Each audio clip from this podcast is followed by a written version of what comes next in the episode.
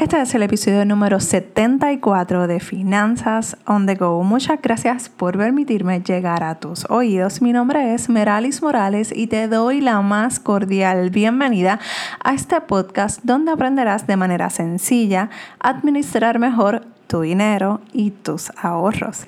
Este episodio llega gracias al ebook El reto financiero. Si necesitas ayuda para mejorar tus finanzas personales y quieres comenzar con algo básico, este es el ebook para ti. Para que puedas tener más información, accede al enlace que te dejo en las notas del programa.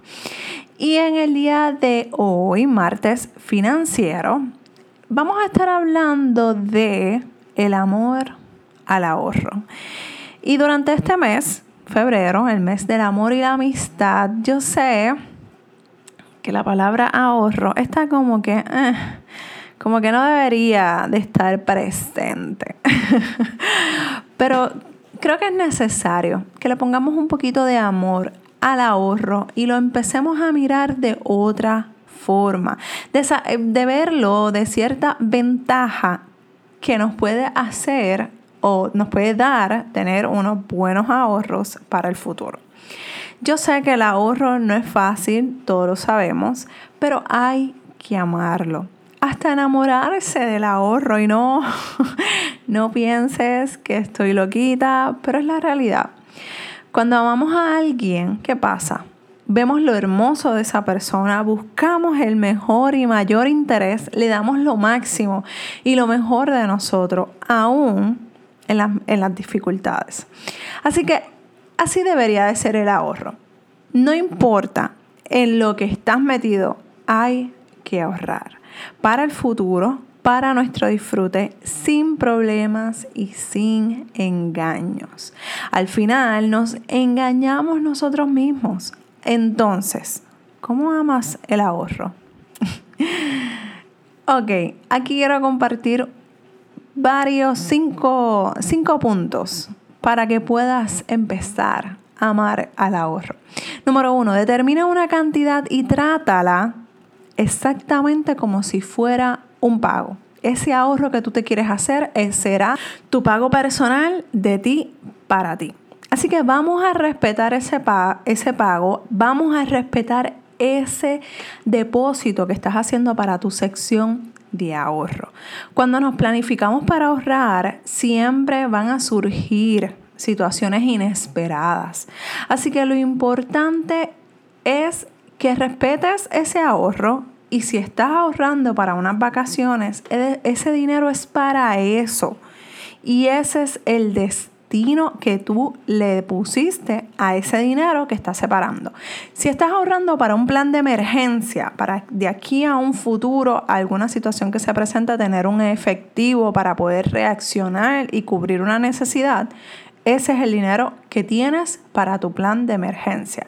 Así que no puedes cruzar, no deberías cruzar esos ahorros para una cosa o para la otra, a menos que sea una situación de vida o muerte.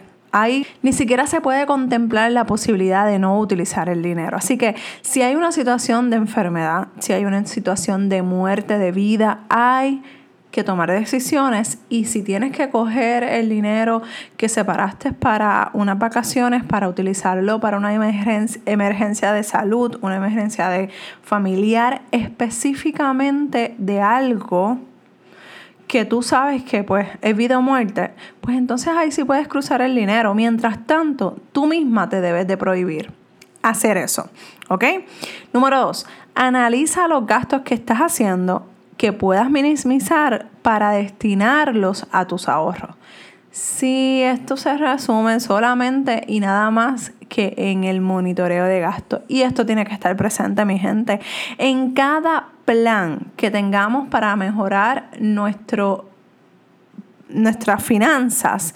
Tiene que estar presente el monitoreo de gastos. Así que anotar cada uno de los gastos para poder quitar aquellos que sean innecesarios y así comenzar a ahorrar para lo que realmente queremos. Número tres, aumenta la cantidad de aportación a tu plan de retiro. Si actualmente estás trabajando en una empresa privada, debes, o en una empresa pública, debes aumentar el max, al máximo tu aportación a tu plan de retiro. Si actualmente estás trabajando en una empresa privada o pública, verifica si la empresa hace algún pareo o alguna aportación a tu plan de retiro.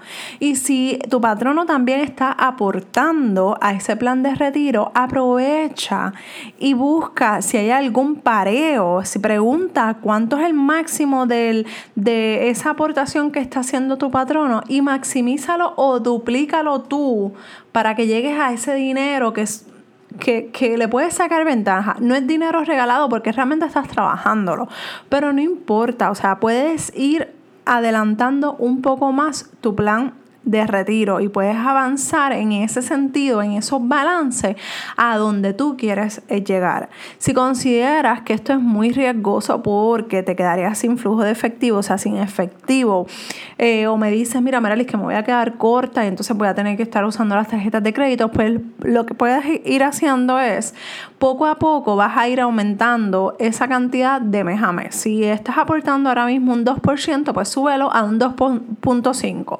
El próximo mes a un 3. El próximo mes 3.5. Al próximo mes 4 puntos.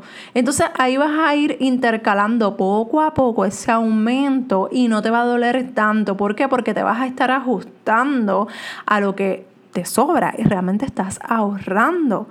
Y ya tú verás que cuando tú vengas a ver que tú necesites sacar ese dinero, vas a tener dinero suficiente. Número 4 automatiza tus ahorros. Y esto tiene más o menos la misma estrategia de lo que mencioné anteriormente. Cuando tú tienes las transferencias automáticas, te ayuda a olvidarte de ese dinero que tienes automáticamente yendo a tu sección de ahorro o a una cuenta específica de ahorro. Comienza, al igual que con el plan de retiro, comienza con cantidades pequeñas. No me, si, si nunca has hecho esto, no empiezas con 70 dólares, empieza con una cantidad bajita, 50, 25, 30, la cantidad que tú determines, la cantidad que sea, pero comienza con una cantidad y poco a poco, mensualmente, cuando te vayas acomodando a esa nueva, a ese nuevo dinero que vas a estar recibiendo, ese nuevo balance, pues entonces vas a llegar un momento en que tú vas a decir, ok, hasta aquí, no puedo más, porque entonces tengo que incurrir en utilizar las tarjetas de crédito. Así que, pues, y eso es lo que queremos evitar. Así que si puedes llegar a que mensualmente suba 5, 10 dólares, hazlo, hazlo poco a poco. No tienes que hacer, no tienes que ganar, eh, ahorrar mil dólares mensuales. Si lo puedes hacer, hazlo. Si tú me dices, mira, Merali, de verdad que esto es lo máximo que yo puedo ahorrar, dame eh, voy a ir poco a poco eh, aumentando esa cantidad de 2 dólares en 2 dólares. Hazlo, no importa la cantidad que sea. Tú mejor que nadie conoces tus finanzas personales. Tú mejor que nadie conoces los sacrificios que tú estás haciendo para poder lograr hacer ese ingreso. Así que comienza ahorrando algo, pero comienza a hacerlo. Deja, vamos a dejar las excusas a un lado, ¿ok? Número 5. Determina ¿para qué estás ahorrando? Muchas veces estamos ahorrando, pues porque sí, porque Maralis me dijo que, que, es bueno ahorrar. No, no, es bueno que me digas, mira, estoy, tengo una cuenta, una sección para ahorrar, para, porque me quiero ir de vacaciones. Me voy a, eh, estoy ahorrando para el back to school del niño. Estoy ahorrando para X o Y porque le quiero comprar una casa a mi mamá, porque me quiero comprar una casa yo. La razón que sea, tienes que tenerla clara. Así como tú, no, tú tienes tus metas eh, claras o deberías de tenerlas claras para poderlas lograr, asimismo tiene que trabajar el ahorro. Así que cuando tú vayas a decir, ok, voy a ahorrar 50 dólares mensuales para qué? Para el viaje, para ese estudio que quiero hacer, para X cosa. Y ya vas a saber y ya te vas a ir visualizando para cuando llegue el momento en de, eh, de utilizar ese dinero, tú te lo vas a saborear, te lo vas a disfrutar porque sabes cuánto tiempo tú estuviste en este proceso y cuánto te has tenido que organizar y planificar para llegar a esa meta. Cuando tengas todo eso claro, créeme, vas a ver la diferencia en tu vida financiera, ¿ok? Si necesitas ayuda con tus finanzas personales, recuerda que estoy aquí para ayudarte. Escríbeme a dudas.meralismorales.com también quiero agradecerte por esas cinco estrellas maravillosas que estaré recibiendo de tu parte. Eso me va a ayudar a seguir llevando este mensaje tan y tan importante a más personas cambiando la vida financiera una persona a la vez. Un abrazo desde Puerto Rico y nos escuchamos en el próximo episodio de Finanzas on the Go. Bye.